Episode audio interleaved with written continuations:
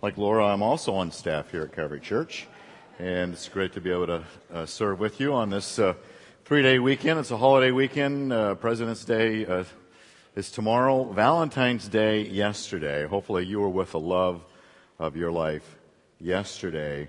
I know I was. I spent all day with Ron Rogalski yesterday, and uh, we, uh, we went out to Palm Springs and we rode the Century Ride, the Tour de Palm Springs. It's a hundred mile bicycle ride through the deserts of uh, Desert Hot Springs and around Indio and, and back into Palm Springs. And they said it's a hundred. According to my GPS, it's actually 101 miles. So I'm going to take issue with their advertising. But uh, I bring that up only to let you know that I'm extremely fatigued this morning. And so I was thinking, you know, the topic this morning is on pride. And thought, uh, in order to not exhaust you, and I don't want to fall asleep in the middle of my own message, I thought, how many of you think pride is a bad thing? All right. Hands down. How many of you promise to never be proud again? Let's go home. Let's go to Claim Jumper. So that's, that's the message this morning. Just don't do it. Just stop. Just turn away from it. So this morning we want to obviously, seriously deal with a very troubling topic we're in the book of Judges. We're going to look at one of the most troubling passages in the book of Judges.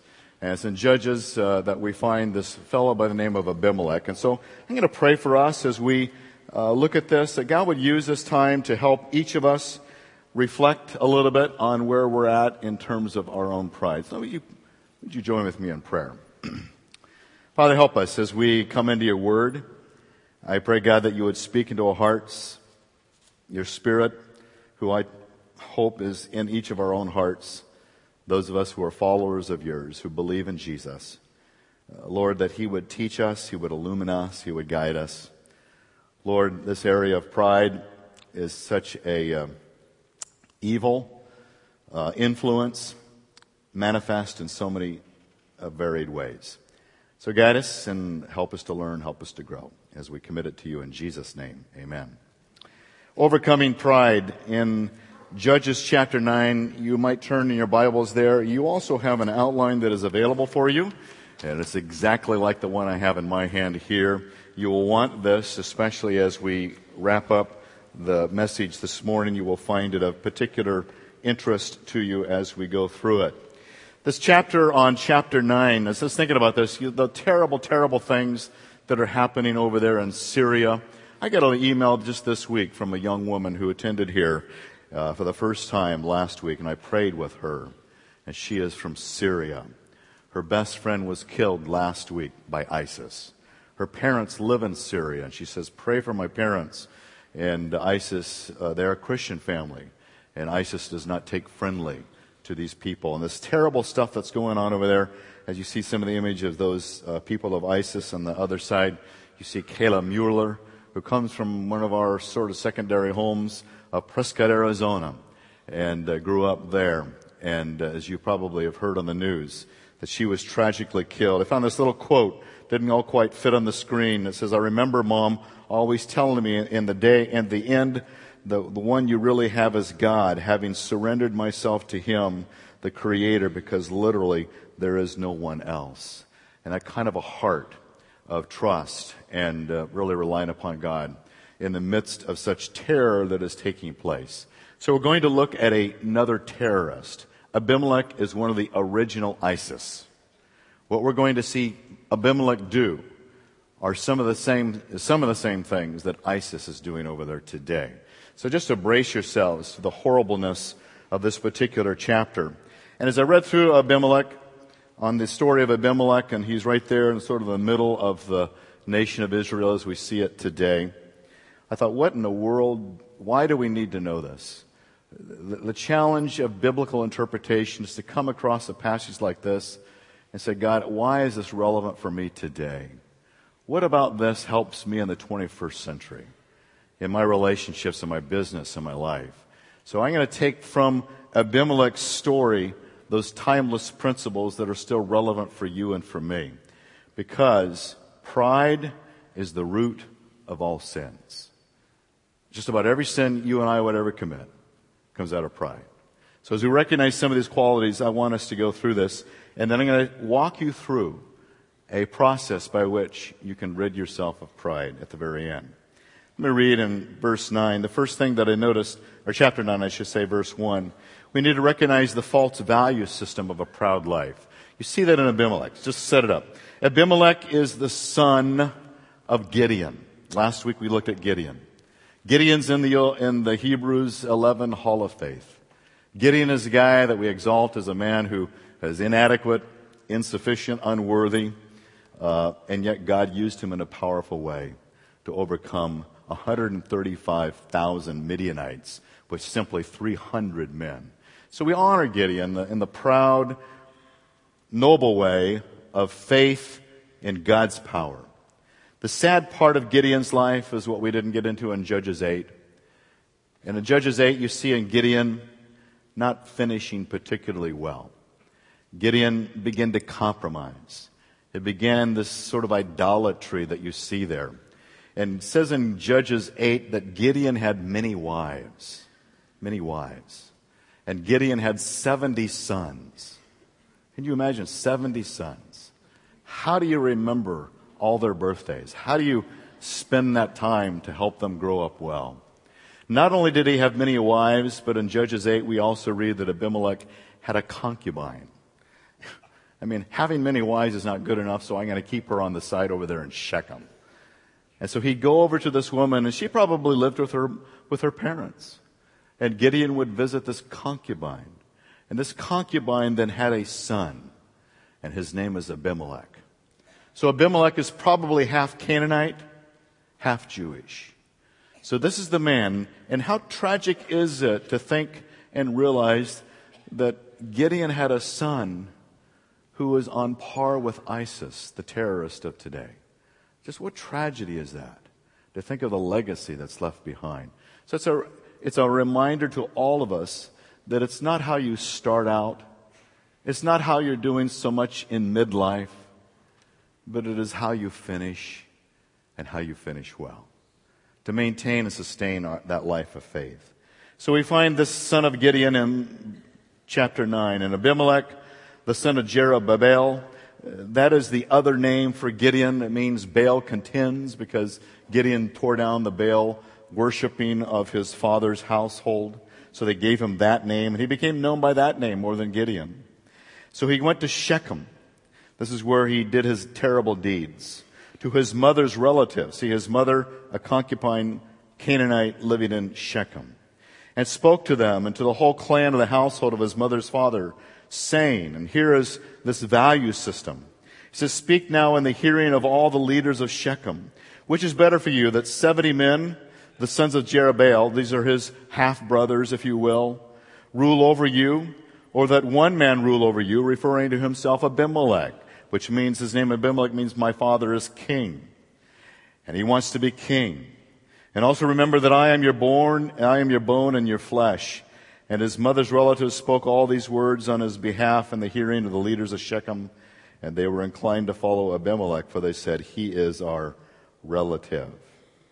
And they gave him 70 pieces of silver from the house of Baal Berith, from which Abimelech hired worthless and reckless fellows, and they followed him. And here is where we see the terrorist. And then he went to his father's house of Orpah, Gideon's house and killed his brothers, the sons of Jerubbaal, 70 men on one stone. But Jotham, the youngest son of Jerubbaal, was left, for he hid himself. 70 sons on one stone. How he did that one stone is of the big place where they would harvest the wheat, we don't know. But 70 sons, he massacred 70 men on one stone with these other worthless and uh, fellows that he had. When we look at Abimelech, this is what I take away his value system. If I've often said uh, that there are the five P's of pride, there are three of them here, and they are these.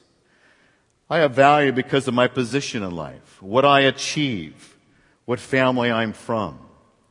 When my value is based upon those qualities, then I have pride in my life, and it's leading to a destructive course. Often proud people base their value of themselves on what they have achieved, what they have conquered, who they are and where they are from. As Gideon said, 70 men, are you kidding me? Remember that I am bone of your bone, I am flesh of your flesh, as he said in essence, and I want to be your king. I want to conquer that. The second value system is this. The possessions of the people in my life give me value. And they gave him 70 pieces of silver from the house of Baal Berith, from which Abimelech hired worthless and reckless fellows. He is driven by what he owns, by who he controls, his possessions in life. When my value system says I have worth or value by, by how much I have in the bank account, by how much I have uh, been able to accrue to my name, by the number of people that in essence I have this authority over, then I have pride. Now it's not wrong to have lots of those things, but when my value is derived from, and if I think if I ever lost all that, I wouldn't have anything, well that's pride. You can lose everything and still have great value.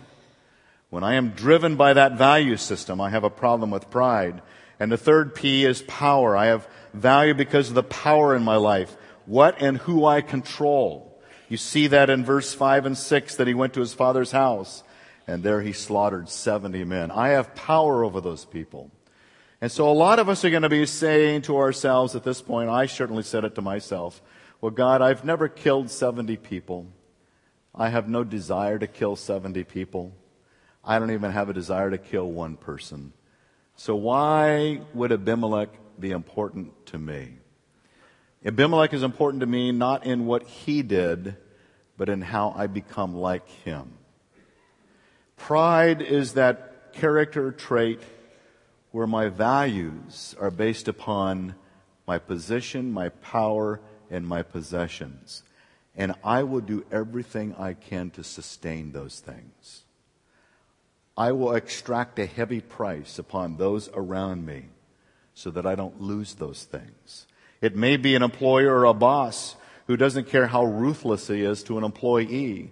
If that employee is not carrying out his or her assignment the way he thinks they should, and there is a high handed authoritarian rule to somehow shame them and blame them and mock them and undermine them and their character and their personhood and devalue them, because somehow they're not measuring up. Obviously, they're not doing the job. We help them.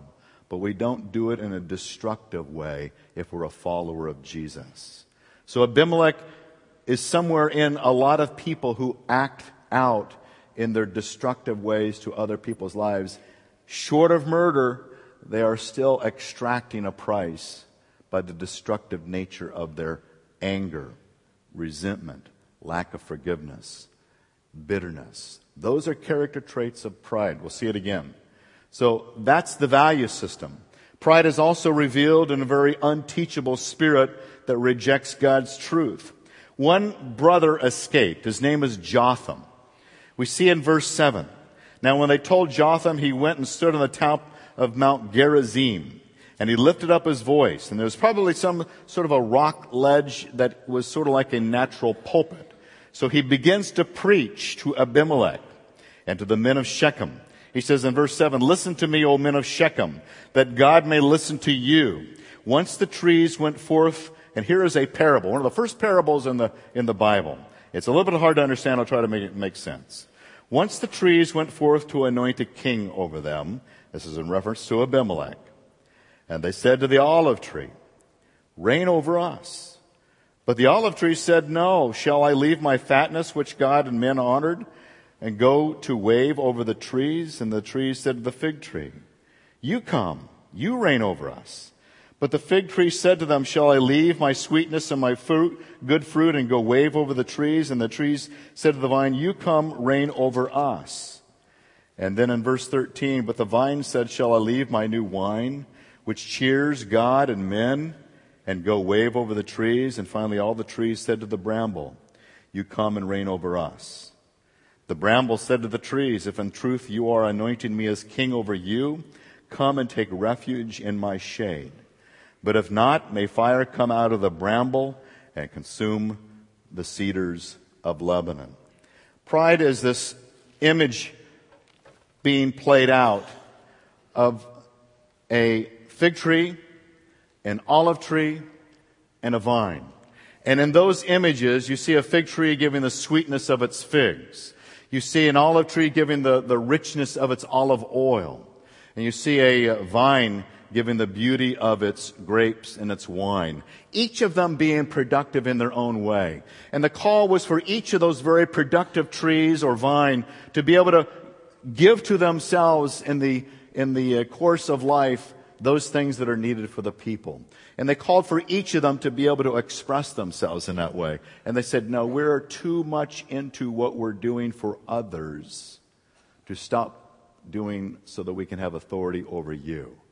I deny myself the authority so I can maintain my service for others. And so then the bramble bush, and here's a bramble bush. A bramble bush is a tumbleweed. Isn't this the biggest tumbleweed you've ever seen in your life? we should bronze this thing and just keep it around. It's such so huge and so great. But you know what a tumbleweed is good for?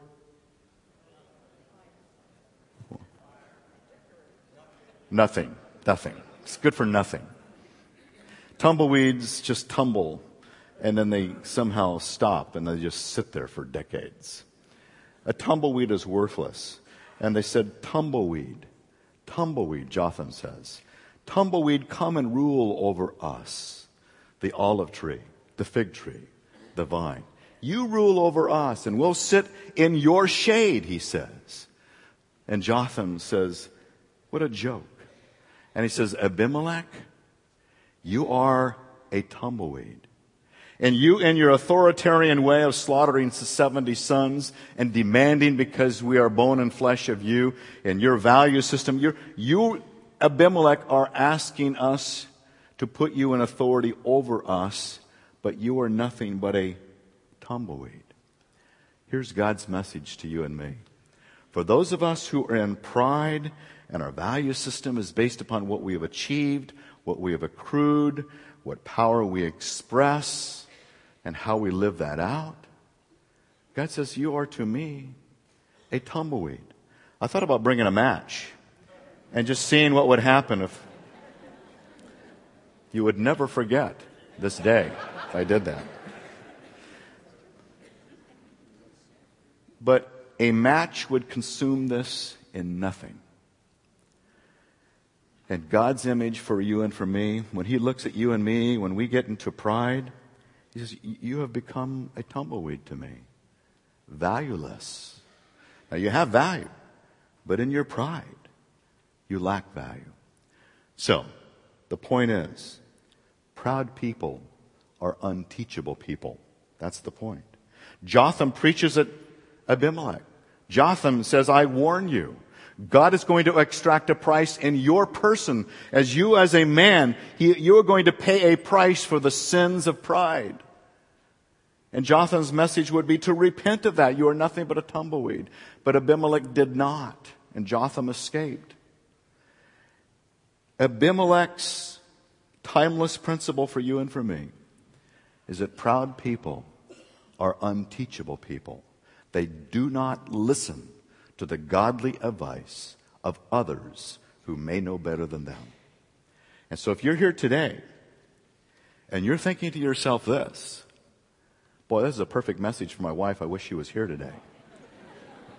or vice versa to your husband, to your boss, to your next door neighbor, to one with a cat that goes in your backyard. If you are here thinking about those people, thinking, my, they needed that today, then you may be nothing more than a tumbleweed. Because God's truth is always our truth that we need to learn from. And there's pride in all of us. In me, in us. We're driven. We want egotistical massages all the time. We want affirmation. We want encouragement. We want people to think that we're something valuable. And so we'll display as much as we can to look like we're somebody special. But in point of fact, there's an inadequacy within all of us, and we don't want that to be exposed. So, like Brian Williams, we will lie to somehow create a better image. And so it's a vulnerability to all of us. Pride is also a very deceptive thing since you may experience temporary success I just want to point out this one little verse in verse 22. Then Abimelech ruled over Israel for three years. For three years. Jotham has warned Abimelech, you're nothing but a tumbleweed. And so Abimelech goes on to rule for three years and we're thinking, my goodness, Lord, what's the deal? Aren't you to strike this guy down? Isn't he to pay the price for killing 70 sons, the 70 brothers? Shouldn't there be a price? How does he get away with three years? And so we ask ourselves, how is this husband? How is this wife? How is this boss? How is this parent? How are these children getting away with proud displays of a faulty value system that is empty and nothing but a tumbleweed. Why do they continue to get away with it? Why does ISIS continue to get away with what they're doing? When they take the lives of Kayla Mueller and other who are Americans and other citizens and the Jewish people in the delicatessen in the city of Paris, France. How do they get away with those things and continue on well, God somehow, and this is something I don't understand, in His sovereign rule, allows proud people to temporarily succeed. Is it in the hopes that they might repent? I don't know. But somehow God allows Abimelech to rule for three years in a ruthless, careless, arrogant, proud way. And you and I, we need to come to grips with the fact that it doesn't mean that there won't be a price to be paid. Because God still is keeping track, as we will see. We need to be aware of the divine and the natural consequences of pride because God will act. God will act against those of us who have proud issues. And these actions are displayed in verses 23 to 49 that I'm not going to take time to read the whole, but let me summarize parts of it. The first thing that I noticed in verse 23 and 24 that I will read, it says, Then God sent an evil spirit between Abimelech and the men of Shechem. And the men of Shechem dealt treacherously with Abimelech so that the violence done to the 70 sons of Jerubbaal might come. See, God is beginning to move to bring about justice. But it's taken over three years for that to occur. That their blood might be laid on Abimelech, their brother, who killed them, on the men of Shechem, who strengthened his hands to kill his brothers. The one thing that I know for sure is that although proud people may get away with it for a while, whether it's in a marriage, whether it's in a parenting, whether it's in children, or whether it's in an employment position, or whether it's in government, or whether it's on the TV nightly news, God allows a certain measure of, of a long leash that permits an appearance of success. But one thing you should know is that God will act. God will act. In this particular case, he sends an evil spirit. God rules over the evil spirits of this world, the demons. And he allows this demon a certain permission to come and intervene between Abimelech and the people of Shechem. And in that conflict between Abimelech and Shechem, God begins to extract justice. And I just can't help but wonder how many times does God allow an evil spirit to disturb us in conflict, as a means to extract a price to be paid, as an opportunity to turn from my wicked ways of pride and come back to God. How many of us are battling with this evil spirit that comes in the midst of us? He did it here. Does he do it today? Probably so. Do we know when he's doing it? I don't know. All I know is that he's competent to do it. He is capable to do it. He is probably willing to do it, and he may be doing it. And for those of us who are struggling in the conflict of life, and pride is the root source of that, and God is saying, I want to wake you up to the reality of what you're doing. And He wants to divinely intervene. I don't know when that happens, and I'm never one to say there's a demon around every corner, but there is a high sign of warning for you and me of a timeless principle that God extracts a price and He desires to confront the pride of our lives, to bring that to the light of day. And my pride will then drive me to try to control what I've achieved. And this is the, this is the danger of pride. I don't want to lose the position I've achieved, the possessions that I own, or the power in which I control others. I will fight to maintain those things because it's a terrible fearful thing for a proud person to surrender their rights. We don't want to do that. We want to sustain what we have because my whole value system is there. And so we want to sustain it all and do all we can. This is what Abimelech does. There's conflict to maintain his possessions. Notice in verse 25, the men of Shechem set men in ambush against him on the top of the mountains, and they robbed all who might pass by them along the road, and it was told to Abimelech. And so here's what's happening. Shechem was a key city. Shechem was one of the places where God first visited Abraham in Genesis chapter 12. God came and met uh, uh, Abraham to reveal to him the promise of this Israel land to be his. And it was also a key city for the cross section of the routes of the travelers and the merchants that would bring their produce and their products for sale. And what Abimelech would do is he'd set up a little tariff station. He would tax them.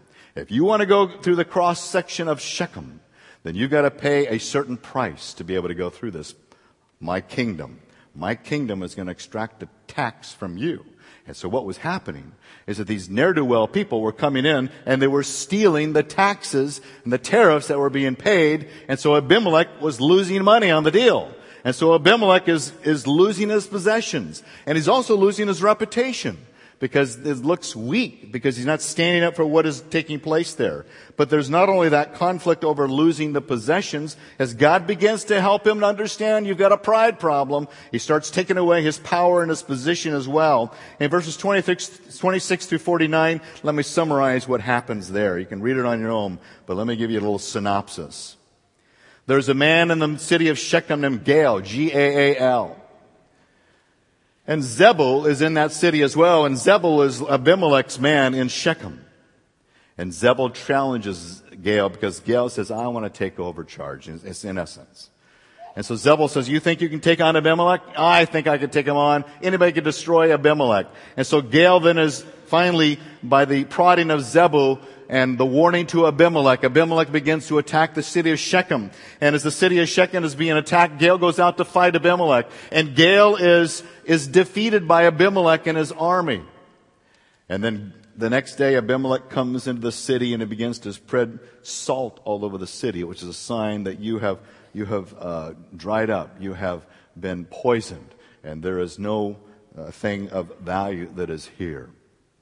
And then towards the end, as Abimelech begins to destroy Shechem and the people that are in Shechem, we read this horrible thing that happens to them. And so it says in verse 48, and so Abimelech went up to Mount Zalmon, he and all the people who were with him, and Abimelech took an axe in his hand, cut down a branch from the trees and lifted up and laid it on his shoulder. Then he said to the people who were with him, what you have seen me do, hurry and do likewise, as they gathered together wood. And all the people also cut down each one his own branch. And they followed Abimelech and put them on the inner chamber and set the inner chamber on fire and those inside, so that all the men of the tower of Shechem also died, about a thousand men and women. The citizens of Shechem had gone to this refuge tower.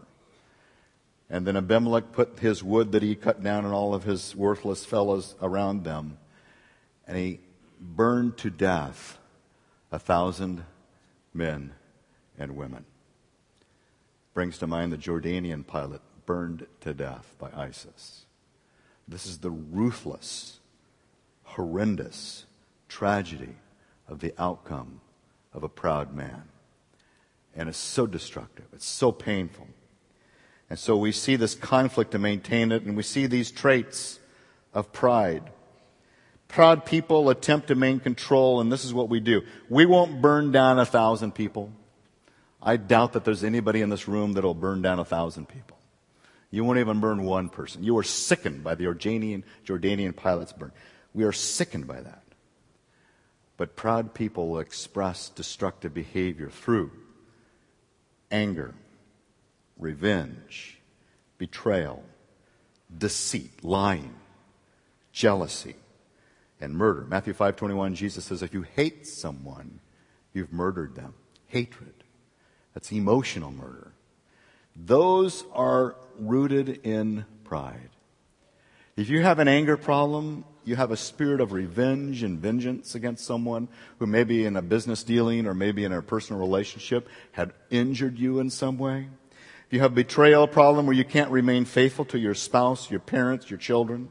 If you have a deceit problem where you're covering up lies of your own heart, lies of your own mind, or there's a jealousy and a rage of hatred, your problem is pride.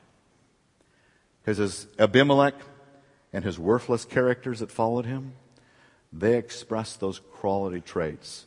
Abimelech was jealous of Gaal trying to take his power away. How dare you? Those are proud problems. They're not anger problems, they're pride problems.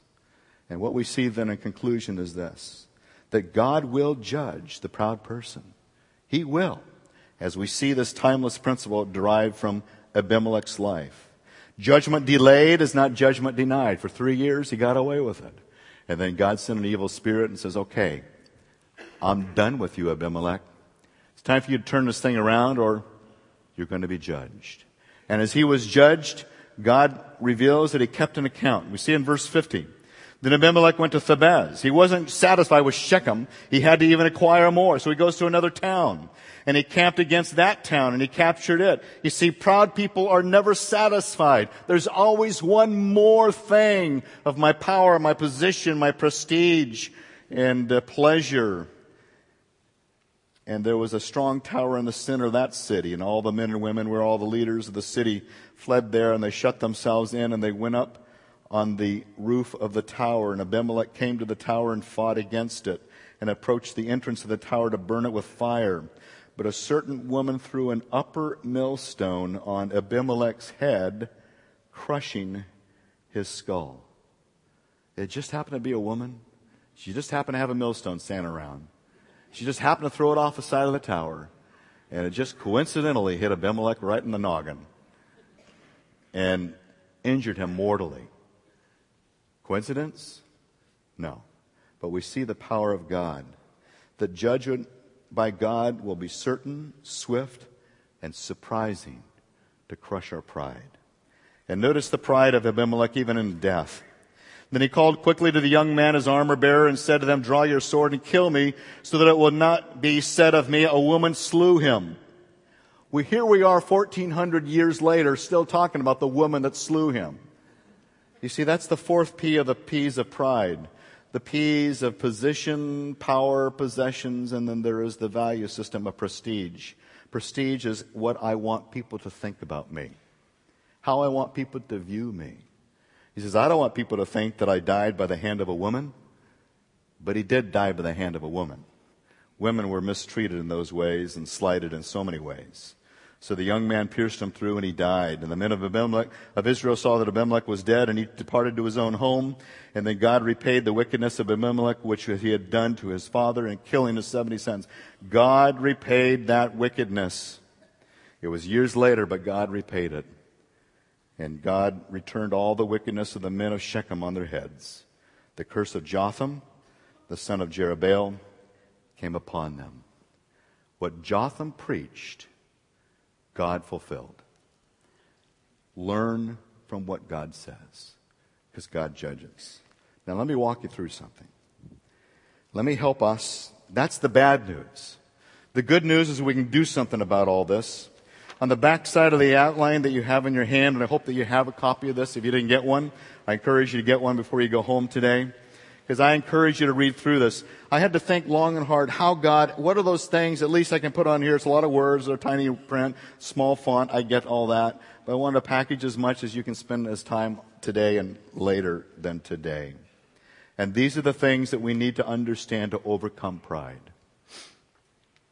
You can pay a psychologist $300 an hour to help you overcome your pride, or I'm going to offer it to you and mm, $200 an hour? For free. Number one. Will you surrender yourself in humility under God's power and trust Him to care for your life? First Peter says, therefore humble yourselves under the mighty hand of God, that He may exalt you at time, casting all your anxiety on Him because He cares for you. We are so worried that if we lose these things, we won't make it. And God says, just surrender to me. Secondly, learn and live the traits of humility in Christ.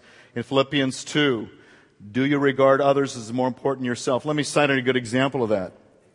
We have a, we don't always acknowledge everybody who is moving away, but I'm going to acknowledge this morning, uh, Joe and Helen France, who have been so, we're, we're so blessed by them and their humility of heartfelt service.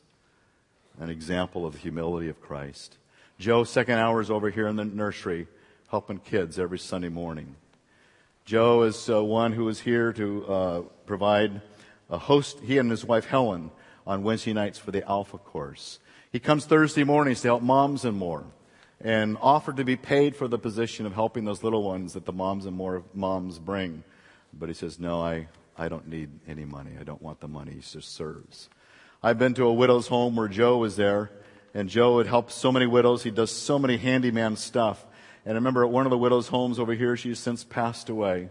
She had these juniper trees that were, I don't know, like 50 feet high. I remember Joe went over there and he cut those things in half. I mean, it was, you, you'd, you, it looked like a week's worth of work. But there was Joe cutting them down in half. And he uses so many of his gifts as a heart of a servant. And so we honor Joe and Helen because they're moving away this week. And we grieve over that loss, just as them as people, but also the service they provide. That means others need to come alongside, behind Joe and Helen France, to provide for us the ministry that is required. I think Joel and Helen are sitting right over there, and he's really not happy that I'm talking about him right now. But that's the heart of humility. We don't like to be recognized. We don't do it for recognition. But we see in Philippians chapter 2 these qualities. Do you struggle in your heart and your relationship to maintain control of your power, possessions, position? Are you willing to give up your rights in these areas? Will you give up your rights? If you're in a marriage conflict now, will you give up your rights in that marriage? You just surrender it and say, God, I'm going to walk by faith. I surrender it to you. You rule over this thing. I don't want my pride to get in the way. Are you teachable, open to correction, willing to obey God and how He directs your life? Are you or others suffering painful conflict because of your pride, dropping down to the bullet points? Will you turn from deceit and lies to live in integrity and truth? Ephesians 4, you can read it. Will you turn from anger to love and acceptance of others? Will you turn from revenge and resentment to forgiveness of others? Pride, pr- humble people will do that. We say, yes, yes, I need to do that. I, I see this in my life. I see this anger, this resentment. I see this churning of my stomach and my heart and my emotions. I see this selfishness where I can't regard someone as more important because they're getting away with something terrible and I could never forgive them. Can you see within your heart the destructiveness of that? That Abimelech would kill 70 men, but you may be destroying yourself. And so God calls us to that. And will you admit that God has a final say in judging all pride? Abimelech paid the price for his own sin of pride. Or, as I put on here, will you let Jesus Christ pay the price of that judgment for you and find peace with God? Would you give up and surrender your pride says, God, I don't want to be judged for my pride. I want to take that judgment. I'm going to trust in Jesus as my Savior. Forgive me of my sin of pride. Forgive me of my selfish ways and I surrender them to you. Forgive me of them. And God will take the judgment that comes on me and He's going to put it on His Son, Jesus. So I can be having peace with God. I can be reconciled with God. I can find peace with those around me because my heart of humility now allows me to surrender things that I always would hang on to and hold on to. God wants to set us free from those things, and I want you to be set free from those things. And before we wrap up, as the musicians are going to come up and play, I want to invite you to spend just a few quiet moments. We don't have a lot of time. But would you just spend a few quiet moments reflecting on those areas, those questions that are asked? How would you answer them? Is the Spirit of God saying anything to you in any of those areas? This is, Lord, this is an area that I need to work on. Work on it through me. And let Him do that. So just spend a few quiet moments as the music plays and just reflect for just a moment.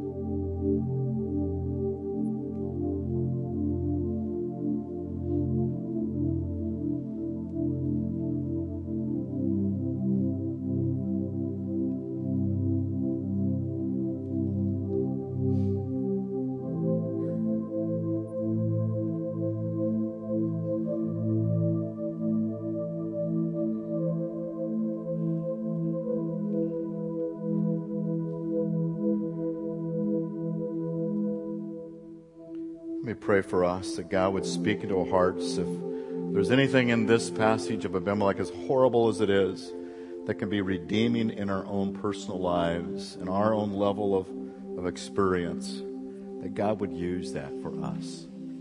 Father, help us now as we commit to you our lives. Father, you gave us this terrible story. It's so heart wrenching to think of those lost lives. A thousand and seventy, let alone all the others that were persecuted under Abimelech's authoritarian, cruel, terroristic rule. God, I pray that there is nothing of Abimelech in any of us in this room today. And that if there is anything like Abimelech and his pride in our hearts, God, that you would shine the light of truth upon that. As we reflect upon those passages on the backside, God, if there is something there that pricks my conscience, that stirs my heart with guilt, God, that I would turn to you and turn to those around me and find a freedom from pride and the manifestations of pride of anger, resentment, revenge, jealousy, betrayal, and hate. God, that you would root those things out and find the freedom that comes in Christ, where we surrender under the mighty hand of God and know that He cares for us as we cast all worry and anxiety on Him. Thank you, Father, as we bring our offerings to you now.